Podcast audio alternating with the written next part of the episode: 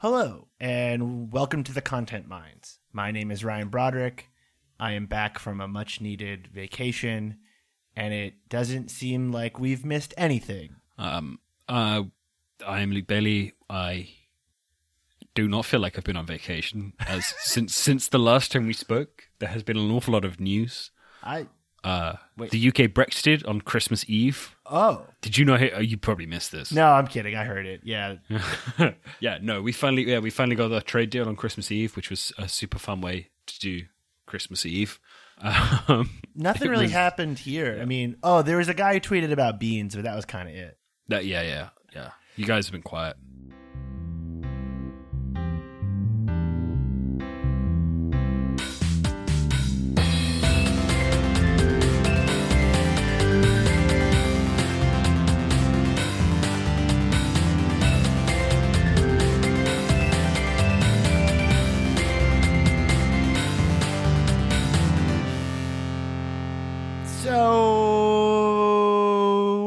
Recording this on Thursday. We typically record on Wednesdays, but Wednesday of this week was a little crazy because the thing that basically every single person working in the internet culture, disinformation, radicalization space has been saying was going to happen forever finally happened. Trump supporters basically tried to overthrow the U.S. government yesterday. Things were a little wild. Luke, how are you doing with this? I'm it's really hard to deal with, and it's really hard to kind of put into context because, as with all these things, you don't know how serious this is until it stops being a thing. Yes, like an attempted coup usually leads to more attempted coups, one of which will eventually be successful. Yes. That's how coups work. And it's like being in a car. I've been in cars before, yes. No, when you learned to drive, you were straight edge, right? You used to drive people home because you were... Oh, man, I wasn't ready to share that, but yes, I was straight edge in high school, and my main job was designated driver, and I drove a pickup truck with a stick shift. About 30 years old when I got it. Right. So, yeah. But when you learn to drive, and I did this because I learned to drive in the English countryside, so we had lots of like dark roads and stuff. And if you're driving home, you start to like push it a little bit. You drive a little bit faster, and you see how fast you can drive. And then suddenly you hit a point where you slightly fuck up, and nothing happens, nothing bad happens, but you sort of go, "Whoa, that was a little bit hairy." You know, you don't turn quite as quickly as you think you're going to turn, and wheel hits a ditch or their back end skids out or something. Oh, no. I mean, a couple weeks ago, I drove on a Brazilian highway and the minimum speed was 120 kilometers. So I know exactly what you're talking about. Exactly. But it's that thing of when you drive fast and then you suddenly realize, oh, I'm actually going a bit fast here. And you kind of notice it because... But the thing is when it goes wrong, like if you kept driving at that speed, eventually it would go very wrong. And when it goes very wrong, you don't like gently roll to a stop and go, whew, that was a bit fast. You die. Like everything explodes. There's a fire and there's burning twisted metal and all this sort of stuff. And that feels like what is happening at the moment, which is, yeah, it felt simultaneously like vaguely silly almost last night. There were moments of it that felt like so strange and so surreal. Like fucking Q Shaman guy standing there with his fur hat and his horns. Right. He feels silly, but it is because it hasn't, we've hit the crash barriers, so the car's like righted itself. We've just not been going quite fast enough. But it is that moment where it's like, okay, it's going to happen eventually. We're on that course. Eventually, it's not going to hold. We're going to skid off. And if you keep accelerating, it's going to get very, very bad, very, very fast. But you don't know how bad it's going to get until it really goes wrong. I know what you mean. The way I had a similar thought last night as well, watching everything unfold on Twitter, which was that when you and I used to talk about internet traffic and metrics, and we were looking at that like every day because of our job, there were these moments where you would say like, oh, okay, this thing didn't do very well. It didn't get a lot of readers. And then you zoom out the graph and you realize that actually you're in a spike, but you've dipped within the spike. And then you zoom out further and you realize that you're actually trending upwards. It's sort of like this idea where if you don't get the full picture, it does. You can't really understand exactly how far you're progressing. And the way I've been thinking about this is like looking at yesterday. Okay, there was a spike where it got really, really violent and there was deaths and it was incredibly terrifying. And then it sort of petered off and it was over. And we're like, okay, things are over. But if you look at this event yesterday on a graph that includes Charlottesville, all of a sudden we're talking about a much bigger spike. We're not talking about a bunch of completely discordant groups bickering with each other in like a public park in a small city. We're talking about a coordinated siege of the Capitol building. And so if you think about these groups and how they coordinate offline, it's a much more frightening picture of a group of people becoming more and more successful at toppling and dismantling institutions and breaking through the barriers of like reality and sort of doing that. And that's sort of, I guess, my major takeaway from yesterday is that like they're winning. Right. And this is something that I thought about with respect to the institutions, which is that we talked about this, I don't know, probably I think immediately after the election, we talked about the idea of like, have the institutions held? And the takeaway from that was broadly yes, but we've seen where the gaps are. Having watched it yesterday is something that really reminded me, particularly once the House started voting on the Electoral College votes afterwards, was that, you know, institutions aren't bulwarks. They can be rotted from the inside. And I think that was something that really stressed me out, particularly there were shots that came out of the rotunda where basically they were taking selfies with the police were taking selfies with the protesters or insurrectionists. I saw the clip on Baked Alaska's D-Live stream of them taking selfies with cops, yeah.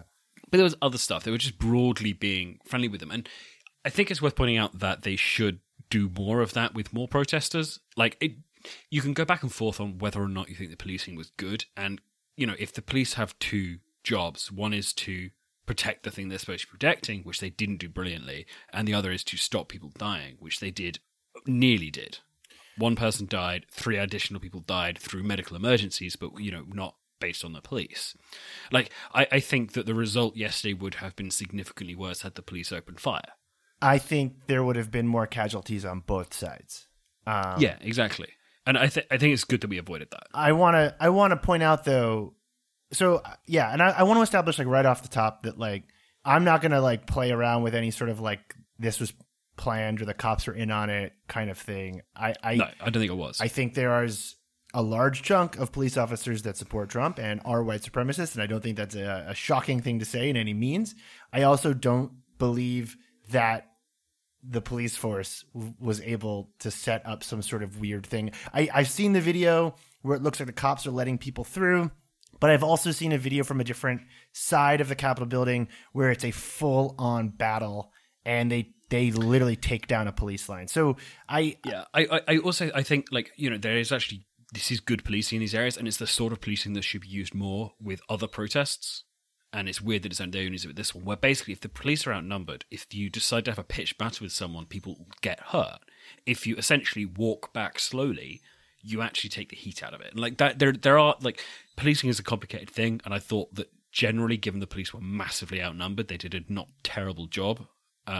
Like I'm probably in a distinct minority there, in because you know they did make it into the Capitol building and stuff. But we need to make clear that that is the result of the protesters or the insurrectionists or the rioters or the coupers or whatever we're calling this.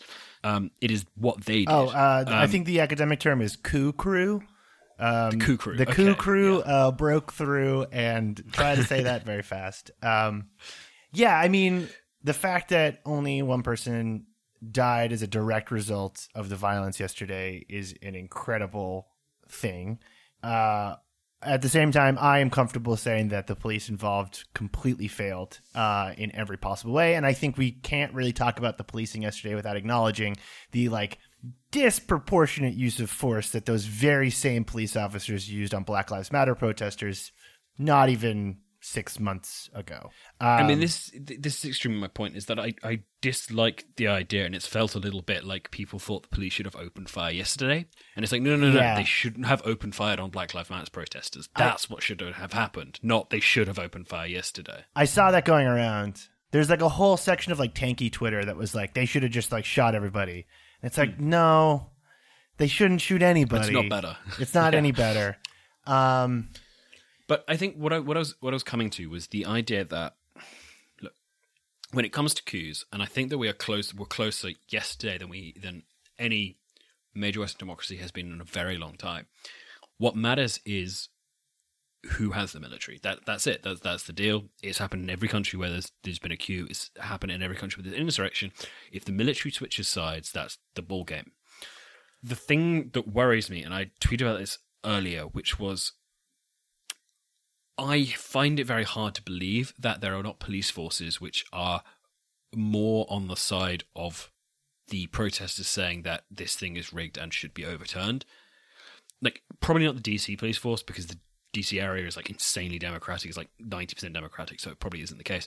But there are police forces, and they've talked to people. Like, people have interviewed people, and they're like, yeah, I'm a police chief from... Actually, there was a police chief. I saw that one, yeah. Yeah. And so there is... New Hampshire, I think. He was like a New Hampshire police chief who was like, oh, I agree that it was rigged, but you shouldn't be doing any violence. And it's like, okay. Yeah. And it's like, and obviously the woman who was killed by the police was an Air Force captain. So this stuff is in the military. And I think, and this is what I'm kind of getting back to with the idea that these institutions are rotting from the inside. It's not like... Eventually, it hits a high watermark and overrides the police. Eventually, the police will be brought about from the inside. And I'm confident that if this happened in an extremely Republican state, and I'm not going to name one, then you have a police force that is whiter than the average population, that is more authoritarian than the average population, and more rural than the average population, because that kind of is what police forces are now, because they often come in from outside.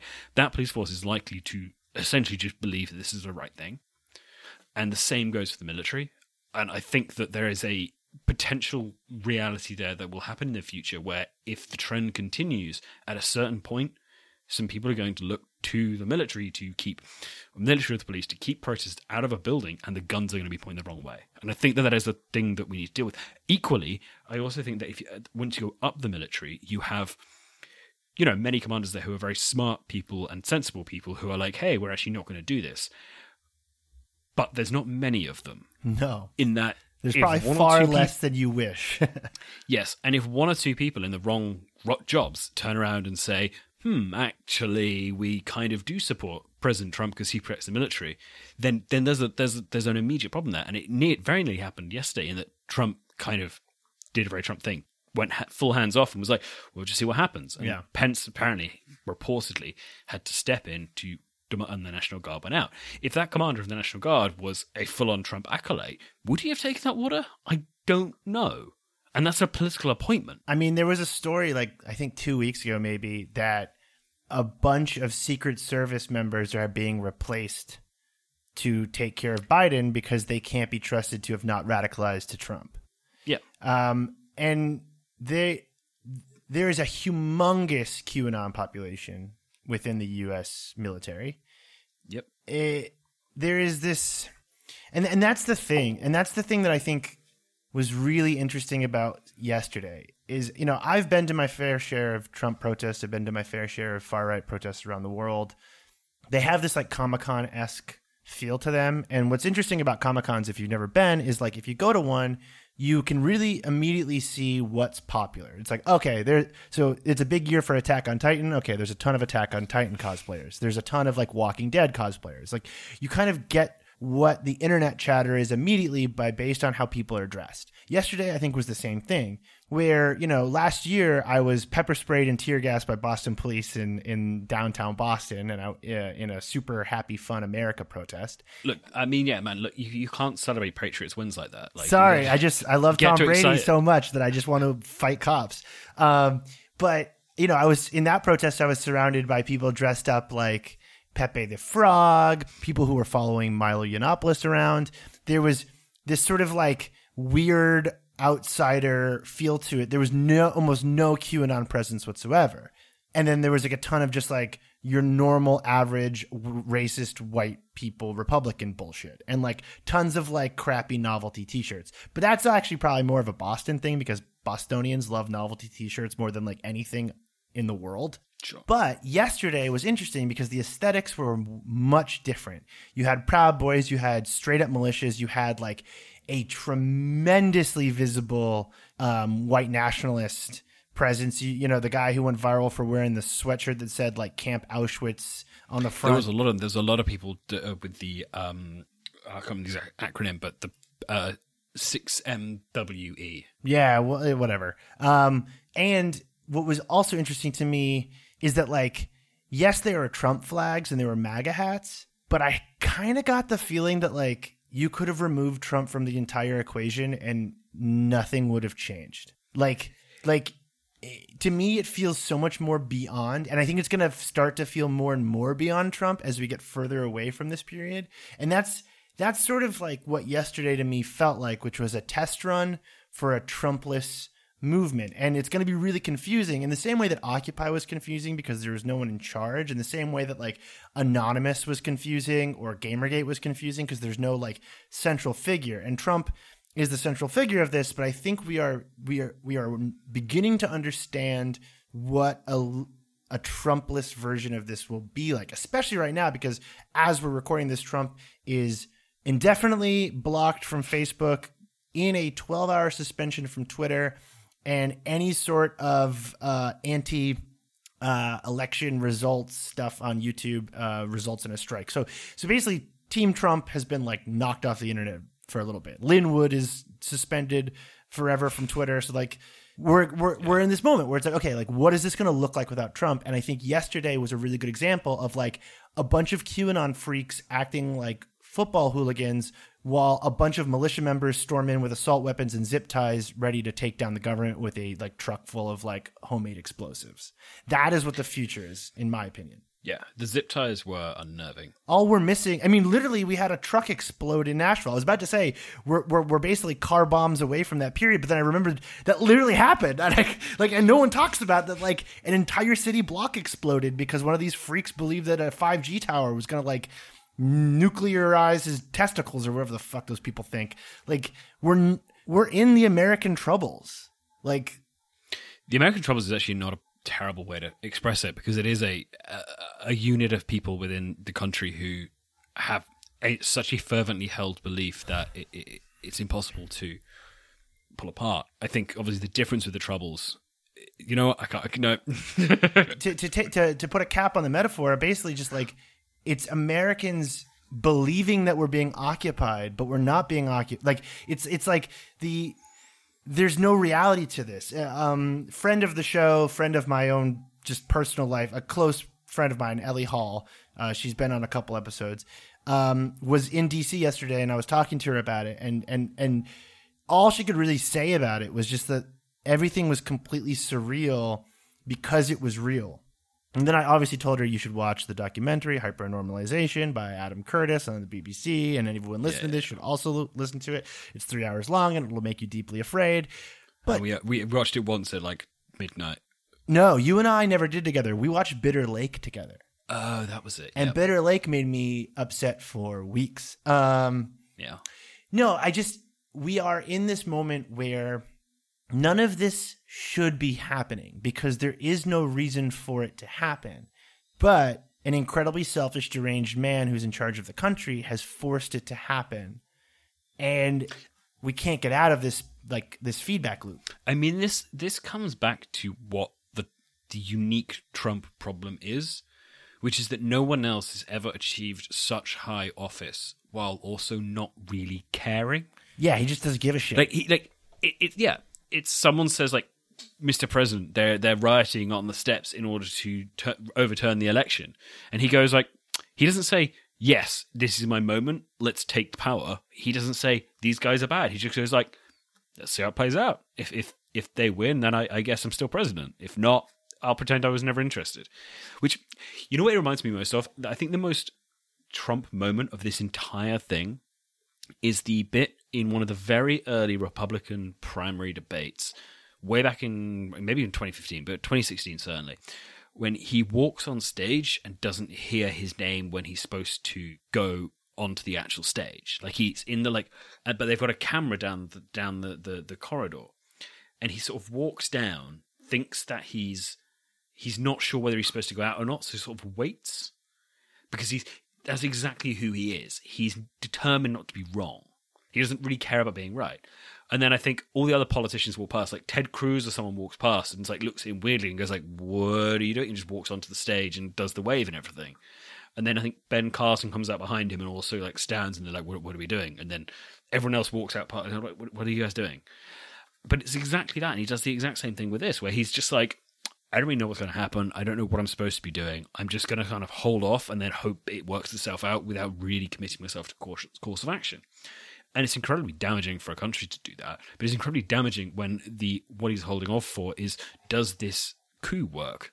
I mean, that's because he learned a very important lesson from years of reality TV, which is that being right doesn't matter visually. Being right doesn't matter for propaganda. I mean, to take it back to a subject we know very well, like the Marvel Universe, you can hint at a bunch of things that are going to happen, but you don't need to do any of them. In the same way, Trump doesn't have to ever be right as long as he's never wrong. It's like breadcrumbs. Yeah, exactly. It's exactly that, and it's frustrating to watch because, yeah, it's the sort of thing. You know, it's the sort of thing you should make a decision about. I mean, I don't know. It's been so long, and we're so deep into this that it's hard to imagine that it's ever going to change. But it's also hard to imagine that the people who are there are going to stop believing this. I was talking to a disinformation, radicalization, and researcher today in DMs, and we were just sort of chatting. And she made the really good point that, historically, this scale of radicalization does not get undone without some pretty huge tragedy. It doesn't really tend to unravel itself without something. Yeah, we've sort of, I think you and I in our QAnon episode several months ago, we kind of talked about where it's going and how it's going to happen. And I think the lesson of yesterday is that this isn't going to just go away. We're not going to one day wake up and everyone's gonna be like, I'm kind of bored of this. There will have to be a catalysmic moment, and typically, historically, those moments are not good. Yeah, it's, people don't stop trying to do coups because the first coup fails. No, and I wouldn't even say that yesterday was a failure. And if anything, yesterday was exactly what they wanted. It was visually spectacular.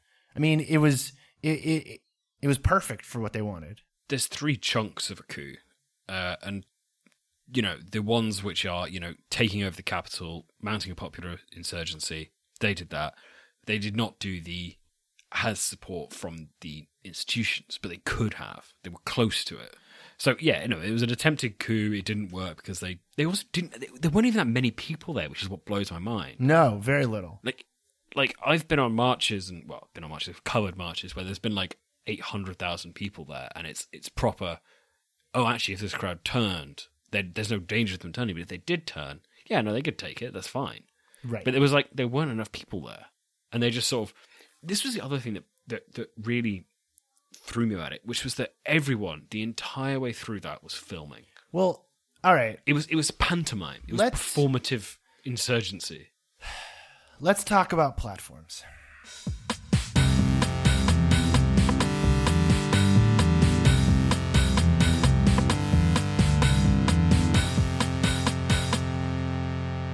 Platforms, good, right?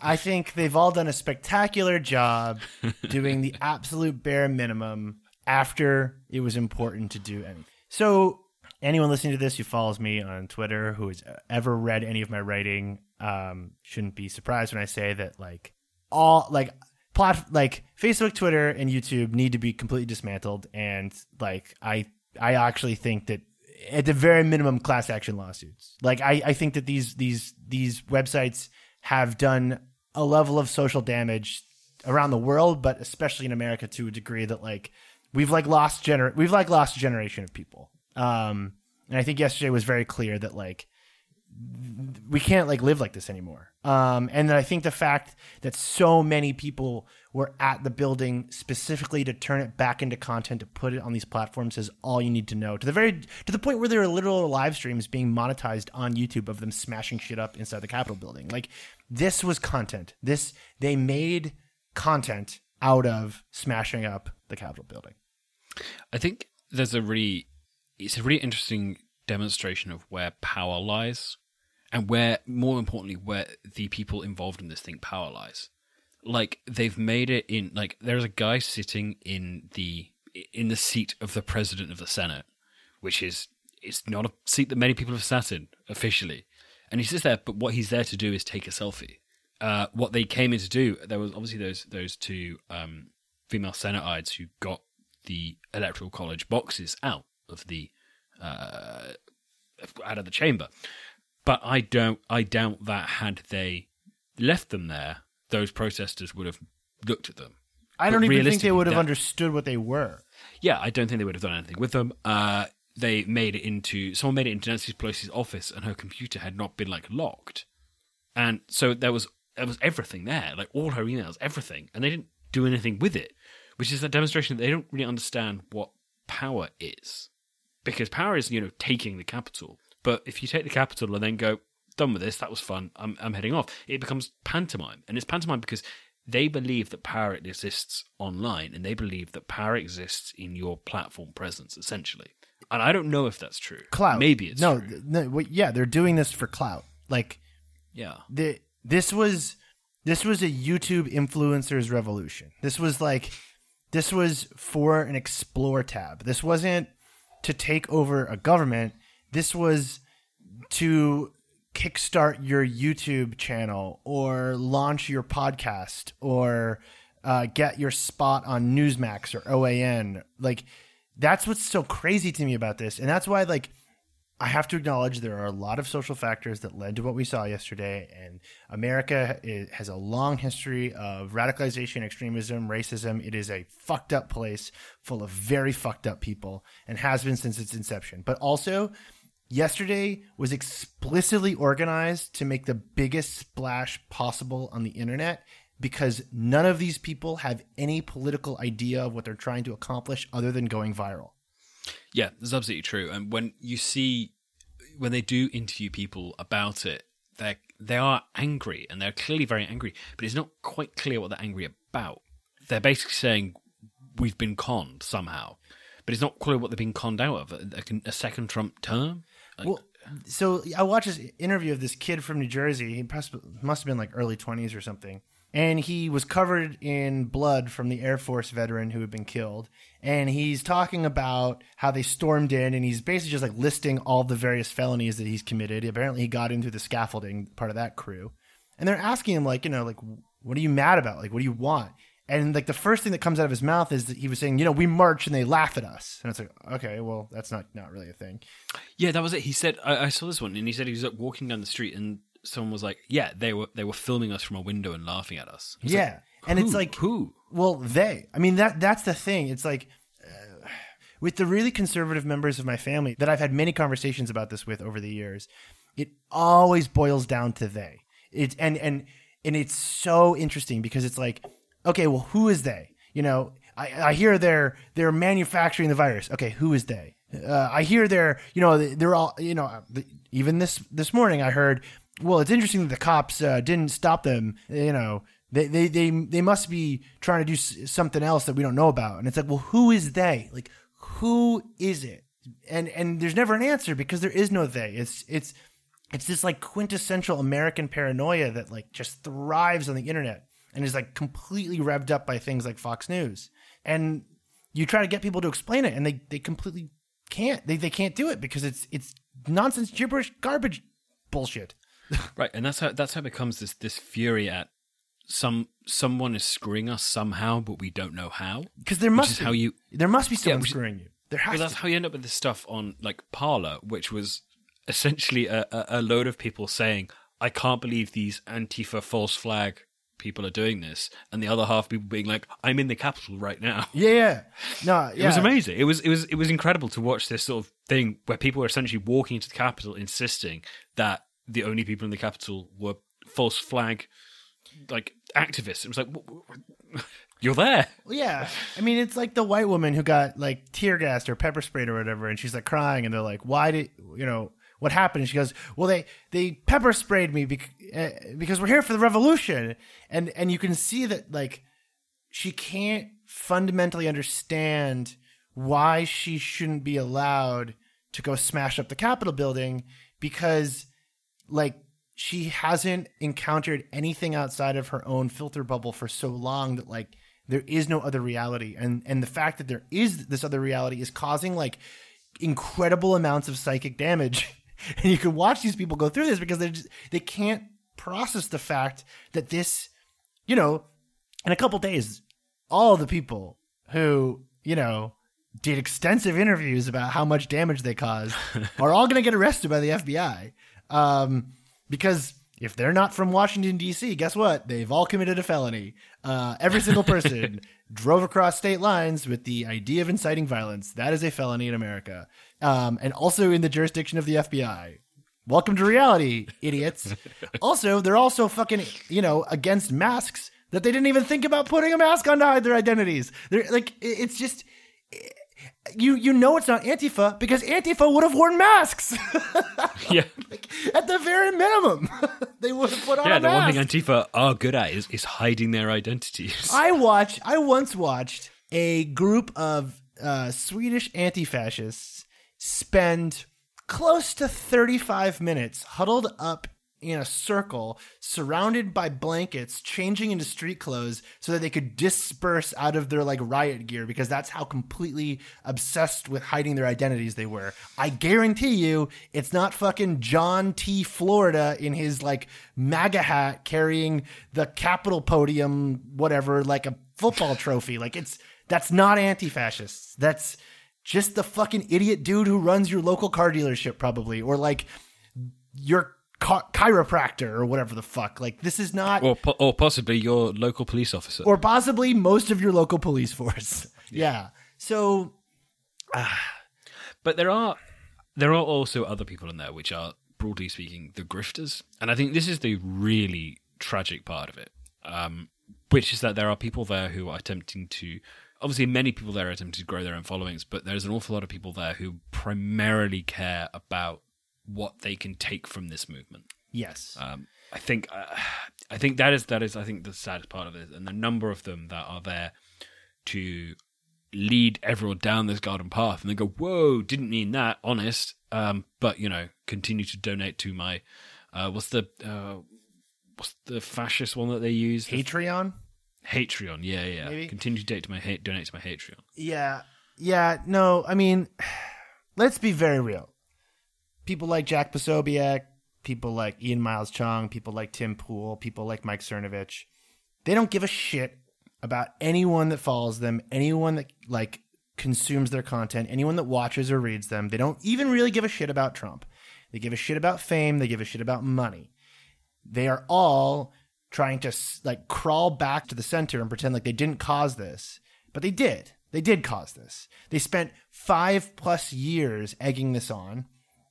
To watch someone like Ian Miles Chung, who, if you're not familiar with him, he is a miserable little bastard who made his name starting Gamergate. And he is now trying to reinvent himself as this, like, thoughtful OAM center-right commentator. He has spent years driving this shit up and, like, getting people riled up and stoking this division. Mike Cernovich is another one. Tim Poole built his entire reputation on riot porn and filming, you know, violence and claiming that, like, you know, they need to steal back, you know, freedom and free speech and all this nonsense. And these people, they don't care about what happened yesterday. They're ironically, they're the ones that always claim that, you know, people are virtue signaling. This is virtue signaling. That's what this is. They're trying to, like, wash their hands of it. And in this case, it's actual blood. Like, I don't think it's an overreaction to say that they contributed to that woman's death yesterday. I went through her Twitter account, and, like, it is all just, like, Jack Posobiec and Rebel Media and Breitbart and all this shit.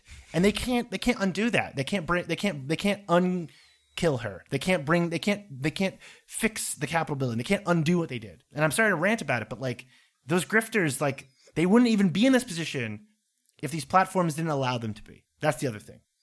Yeah, platforms have built a situation in which the more passionate your audience, the more money you make, the more fame you get, and therefore it is within your interest to make your followers as emotional as possible. And those emotions are, as many studies have proved, more powerful when they're negative. Yes. Anger is more powerful than, I don't want the opposite anger is love. That's not right. Love is hate. Happiness. Yeah. Okay. So yeah. And they have all of these followers who are angry, and they make them angry and angry and angrier, and then they do something and they go, whoa, didn't mean that, honest, but also continue to donate to me. And it's just, yeah, it is a platform problem, and it is a platform problem that they are building algorithms and building systems that allow these people to succeed. Yes. We've talked a lot on this show about how platforms create behavior based on incentive structures. Yeah. We did that whole episode where you and I watched like a bunch of terrible Facebook videos for like an hour and talked about it. And like those videos only exist because Facebook promotes them. You look at a website like Archive of Our Own, the biggest fan fiction place on the internet. Its incentive structure is for organization and for writing fan fiction and for creating new work, transformative works. And it does that very well. It incentivizes that behavior. Facebook, Twitter, and YouTube, they could have different incentives. They could reward users for different behavior. They do not. Everything that you see going viral on a platform is going viral on that platform because of the incentives in place to make it go viral. I don't want to be like a determinist and be like, you know, like you don't control your own behavior, but like if a thing is going viral on a website, it means that the thing that's going viral was created in a way that fits that website enough to go viral, right? Like there's no friction there. So, you know, the fact that Jack Posobiec has 1 or 2 million followers and is verified on Twitter, that means he's doing something right for that website. Like you don't get to remove yourself from that. You don't get to say, oh, this person's mega successful on the systems that I created, but like our systems are fine. That person is just really evil and they're different than us. No, you're in bed together. Yeah, and it also means that those platforms are watching these people get famous and go like, huh, they've exploited our system in this way. Well, interesting. I assume it's because they are evil, not because our system is wrong. Exactly. And it's like, oh, they must be the exception. And it's like, no, they're not. Like, they can't be.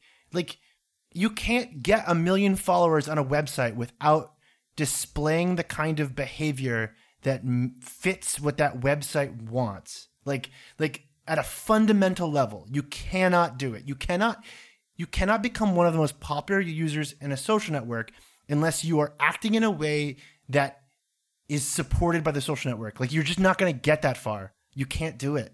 I'm sorry. Like, Twitter is Jack Posobiec. It is not in opposition to Donald Trump. Twitter is Donald Trump. Donald Trump is one of the biggest accounts on Facebook. Twitter and Facebook are Trump. They're not different. This is what it comes back to as well, which is that Trump is using the exact same mechanics to make this work. And he used them the whole time. And one of the things where everyone talks about, like, it's crazy that Trump has a Twitter account. Everyone forgot that actually he was getting more engagement on Facebook. And I remember doing these numbers like way back in the day. Because, you know, Twitter is quite a direct thing, and as a result, you get less. The engagements are less valuable on Twitter, arguably. Because they're worthless. No one clicks through. No one does anything. Yeah. But shares on Facebook, he was getting a lot more, and it was always that thing where people were like, "Oh my god, I can't believe Donald Trump's got 50,000 retweets out of whatever random thing he's retweeted from like Britain First or whatever it was." Yeah. But then you go on to Facebook, and he was getting 4 times that. And no one was really talking about it because journalists lived on Twitter and people who are in this discourse live on Twitter. But the fact is it was the same thing working across every platform. It worked across Facebook. It worked across Twitter. I assume it worked across Instagram. And it probably worked across YouTube as well. Like, I remember some of his like live streams doing really well there. And it's all this stuff where what you end up with is, you know, YouTube saying, or Facebook actually, because he came up during the Facebook Live age, and I remember him doing a bunch of Facebook Lives, which is insane because Facebook were saying, we are going to reward you doing live recordings, therefore he's going to do a bunch of them. And he did it in order to, you know, lay the ground for a coup. Yes. He is like, I actually got in like a very brief Twitter conversation with somebody. We were talking about Bean Dad, and they brought up like a very interesting point, which is that like Dionne Warwick has become very, very popular on Twitter very, very fast. And Dionne Warwick, if you're not familiar, Luke, because she's kind of like an American, she's kind of like a very specifically kind of American celebrity, where, you know, she was a singer, she was very popular. But for my generation, I know her from the 90s infomercials, which were called the Psychic Friends Network. So Dionne Warwick basically like ran like a psychic hotline on TV that you could like call. Okay. Did she? Yeah, in the 90s. That's crazy. This was a thing, yeah. And it's interesting that she's become extremely popular on Twitter because she's kind of similar to Trump, where it's like Twitter and Facebook and YouTube, social media in general, the celebrities that sort of like are part of that kind of culture, that sort of like that like pseudo celebrity, like kind of like campy trash culture, that sort of like that 90s infomercial culture, that like celebrity real estate developer turned reality star host, that sort of like that blob of American ugliness that exists on TV here. They do really well on social media. And I don't think that's an accident. I think that is like part of the core way that social media is set up, that it is sensational. It is bombastic. It is fundamentally grotesque. Like, it is populist in a way that is deeply irresponsible. It is rife with tiny little authoritarians and fascists, because like D-list TV is kind of fascist. Like it's hyper reality. It's not, it's right. It's a simulacrum, simulacrum. Yeah. Simulacrum. But this is what this all comes back to, which is that the people who become successful for doing one thing very well. And that's what's really hard. It's quite hard to become incredibly famous for doing multiple things on a platform. You need to build an audience that's very reactive to what you do, and therefore you need to do it lots and lots and lots and lots and lots. And if you go back across celebrities, Dionne Warwick's a good example because she's new and she's doing a fun thing that I'm not saying no one's done before, but like it is a fun specific thing that Dionne Warwick, iconic gospel singer, is doing this. Yeah, no, I'm not ragging on Dionne Warwick, by the way. Like I think her account is Cher's account is also kind of like this, where it's like it's kind of like funny and personable, but also like hyper real, you know? But it's similar. I'm trying to think of James Blunt as a good example. Back in the, 2015 days, he had a thing where his thing was like being like vaguely rude to his fans in a charming British way on Twitter. Yes. And, you know, there was some pretty problematic stuff in there, but it was a very successful thing. But now every now and again, someone will retweet like one of his things into my feed. I'm like, oh, you're still doing this. And it's not nearly successful. No one's talking about it anymore. No one cares anymore. But he also can't really get out of it. Like, he knows that he needs a little bit of that to stay relevant, you know, get the couple of contracts he's still working on, yada, yada, yada. But it's because you then become this brand and you become this, have this social media presence. And it's the same thing if you are a fascist, an aspiring fascist, or a genuine coup person. You're like, well, I'm just going to do coup things, and then you get more audience, and then you're driven into it, and you end up locked into this cycle because that is what the platform demands from you. Yeah, I mean, I've been toying with this like very radical idea, which is that a website should only have 100% verified users or 100% unverified users. I eventually plan to expound upon this more in a different format or medium, but there is this really weird contradiction with Twitter and verification, and Facebook actually in verification, which is that they demand your real identity, and yet they cannot be used successfully without warping your identity. Like, you cannot authentically use Facebook or Twitter just to like be yourself and have what the you cannot have what the platform considers success by being yourself. No, and so the but here's the rub. You also can't be successful on these platforms by not being yourself. It is very hard to do a character. It is very hard to you can't really make a long-term success on one of these platforms without being authentic, without being relatable, without being like someone that like people would want to have a beer with. And it's like, well, guess what? If you have to be yourself and relatable, but also you cannot be yourself and relatable, you're describing propaganda. You're describing like Kids Bop fascism. Like there's no way to use these in a way that isn't socially destructive because everyone is constantly performing. And so what you get with like something like yesterday is you have thousands of people who believe that they're doing a performance, and they continue to believe they're doing a performance until a bullet goes through one of their necks and the rest of them are covered in her blood. And they're looking at TV cameras asking, what is going on? Why are we being tear gassed? Why are we eventually going to be arrested by the FBI in 2 weeks? And it's like, this was all a performance, right? This was all just something we were doing for like our live stream, and we're going to take selfies and we're going to smash up like, you know, it's a pantomime of fascism, but eventually it becomes real fascism. Yes, like the performance, just because you think you're doing a performance doesn't mean you are. Like, and these platforms cannot be used without that performative aspect. They just can't be. Like, there's no way. Like, you and I know this from, I mean, you invented the fucking word ambivert for traffic. I didn't invent it. It was a word that was out there, and I thought that it was a good, useful word that I could define people as.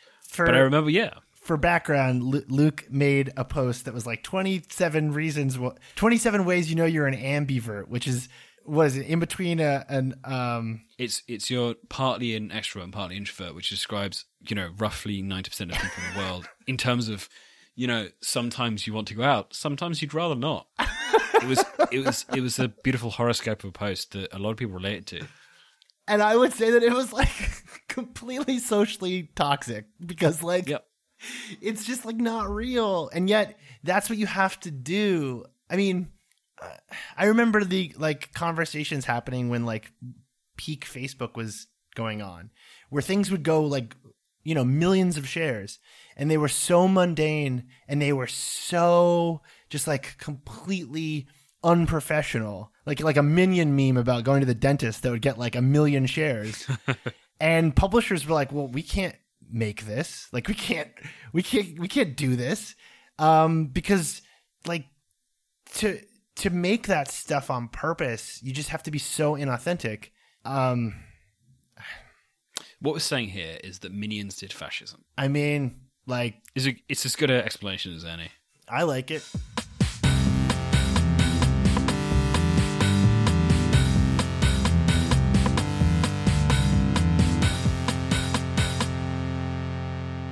All right.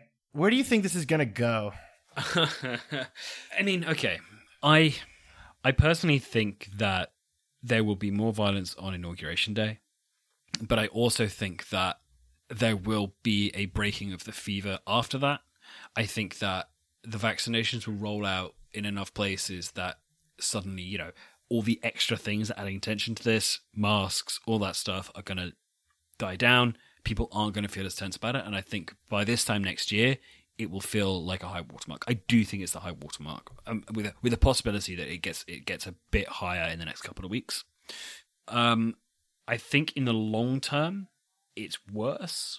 I think there will be something that is significantly worse than this within the next decade, because I don't see how the online platforms roll it back, nor are they incentivized to. And I think that means that something worse than this has to happen. And I mean a lot worse. I don't mean they do the same thing but spend 5 hours and then not two. Like I think that something a lot worse will happen. But I also think that will roll back simply because, I mean, it has to. Like, I'm not going to predict the apocalypse. I don't think that's going to happen. I think that's unlikely. But I don't 100% see the mechanics of how that does it, other than the fever breaks, the pandemic goes away, which I also think is intensifies all of this, and people grow up. You know, today's 18-year-olds have a better understanding of the internet and understand this performance, and therefore are less likely to take it quite so far. Maybe. Yeah, I'm kind of in the same boat as you. I think what happened yesterday was a pretty serious shock to the system.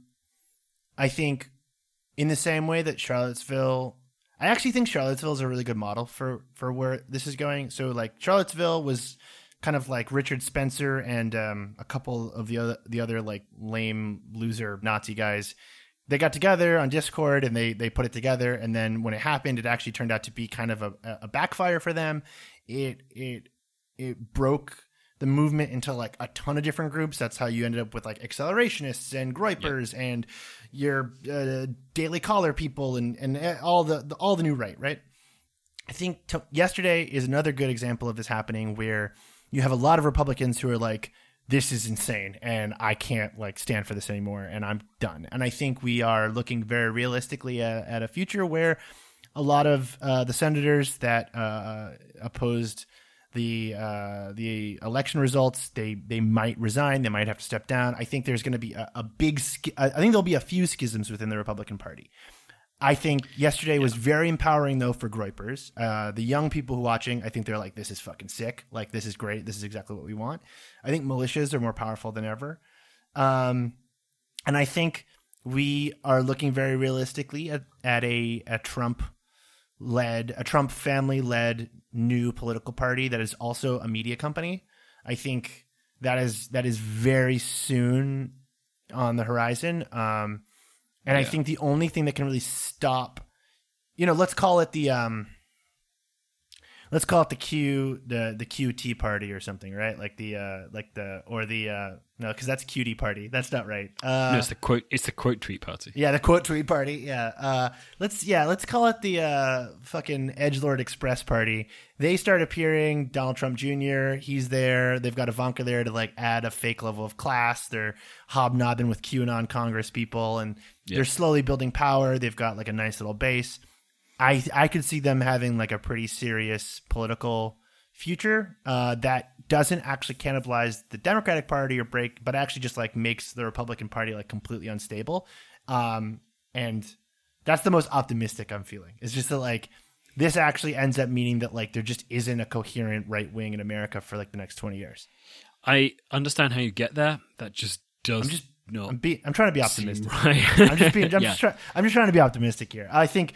I mean, the most pessimistic is that like bombs start detonating at major Capitol buildings around the country tomorrow, and we enter a very dark period very quickly. That's the super pessimistic take. Let's do something fun. Hey, Luke, have you consumed any content to stay sane recently?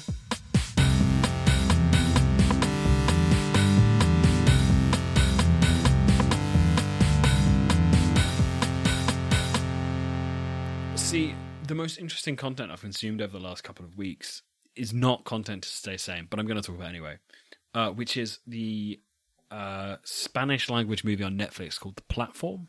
Oh, man. That movie is... Have you watched this? So gross. That movie is... It's so gross. That movie is like... It is so gross. It is... It's a really good movie. If you have not seen or heard of it, the central principle of it is that a guy... goes to prison, or goes to an experimental prison, which is a series of floors believed to be 200 plus high. Every cell is a floor, and there's a hole down the middle of it, so you can look down and see all 200 cells below you or above you. Right. Then every day, an enormous table of food starts moving down, and it gets like 3 minutes or 5 minutes on each floor. But so, you know, if you're on floor one, you get a completely fresh table of food. And by the time you're on floor 5, it's been eaten a bit. And by the time you're on floor 50, it's been eaten quite a lot. Right. And then it goes down and down and down. And it is a really dark movie. That is also it's a very good metaphor. It is. I liked it. I thought it was an interesting, slightly more...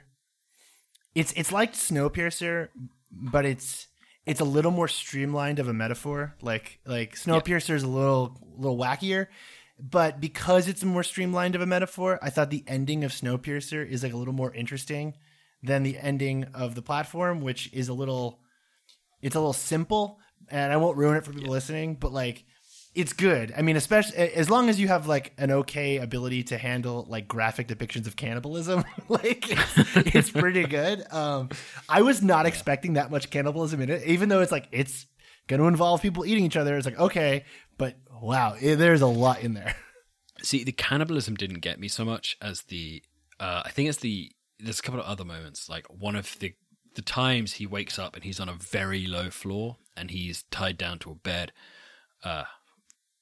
For cannibalism reasons. And then he hears the people waking up and down, like near him, who are all also on very low floors, which means they're not going to get to eat for 30 days. And every 30 days you change floor, so you're going to end up on a random floor. Right. Sometimes you'll be up on floor 2 and it'll be great, and sometimes you'll be on floor 150 and it'll be awful. And then the people near him waking up on these low floors. There's the shot of them all just jumping from the floors that they're on, which is like, that's really nasty. Yeah, that movie is a challenge to get through. Yeah. But yeah, fun movie. Watched it over Christmas. It was great. Yeah, good Christmas movie. Yeah, totally. How about you? What content have you been consuming to stay sane?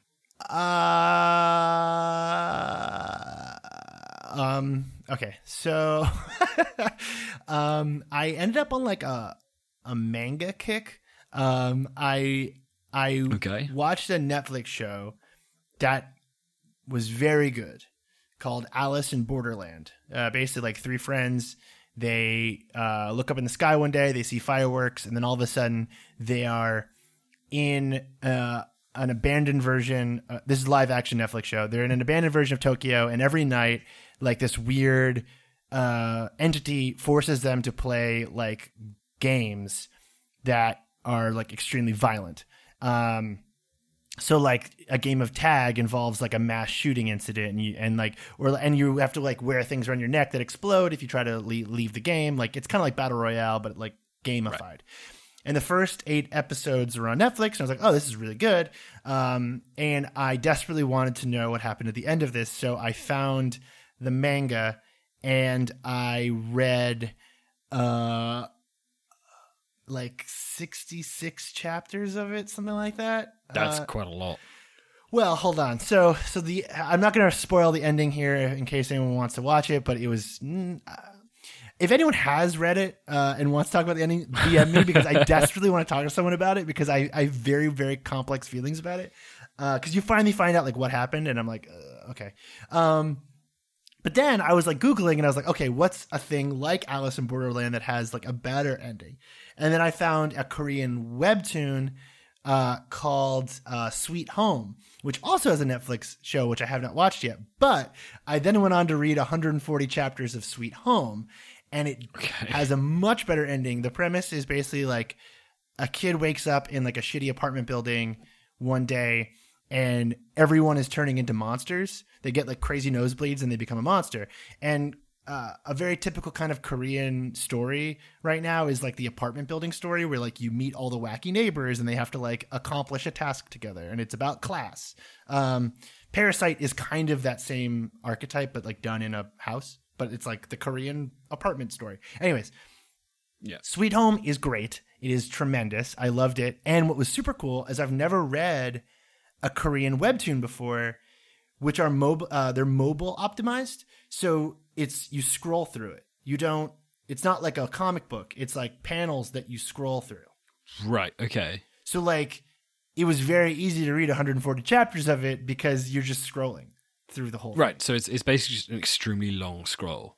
Well, each chapter is like one scroll, and then you hit next and you scroll to the next one. Okay. But okay, that's good. That's good. Yeah. It's super cool. I've never actually explored that at all. So if anyone listening also has any good manga recs or webtoon recs, let me know. I'm kind of into it now. Pandemic's not over yet. Might as well keep going. So yeah, plow through the manga. Thank you guys for putting up with our 2-week hiatus. Hopefully it wasn't super annoying. And I saw that a few of you signed up for our Patreon and are now listening through the other post-credit scene episodes. Thank you for doing that. This week, we are dropping the second to last movie in the DC Entertainment Universe segment that we're currently exploring. Birds of Prey, the Harley Quinn movie. Yeah. And then after that, we'll be doing Wonder Woman 1984, which I've heard is not very good and kind of problematic. So this is going to be fun. I'm interested in that movie. Seems like a real step back for this universe. Once we're finished with the DC universe, I'm thinking about a cool way of like packaging it and sort of putting it out there for people to listen to our journey through it. And then we'll be starting a new universe. I think we settled on Fast and the Furious is the new franchise. I think so. But if someone has a better suggestion, then let us know because, yeah. Thank you guys for listening. Thank you guys for subscribing, for supporting us through the last year. It's been really incredible. It's been great to meet all of you, and hopefully this week wasn't too frightening and insane for you guys. So, yeah. All right, let's hop into the other podcast. Okay, I'm going to go over to the other podcast, and we can talk about Harley Quinn now. Bye-bye. Bye.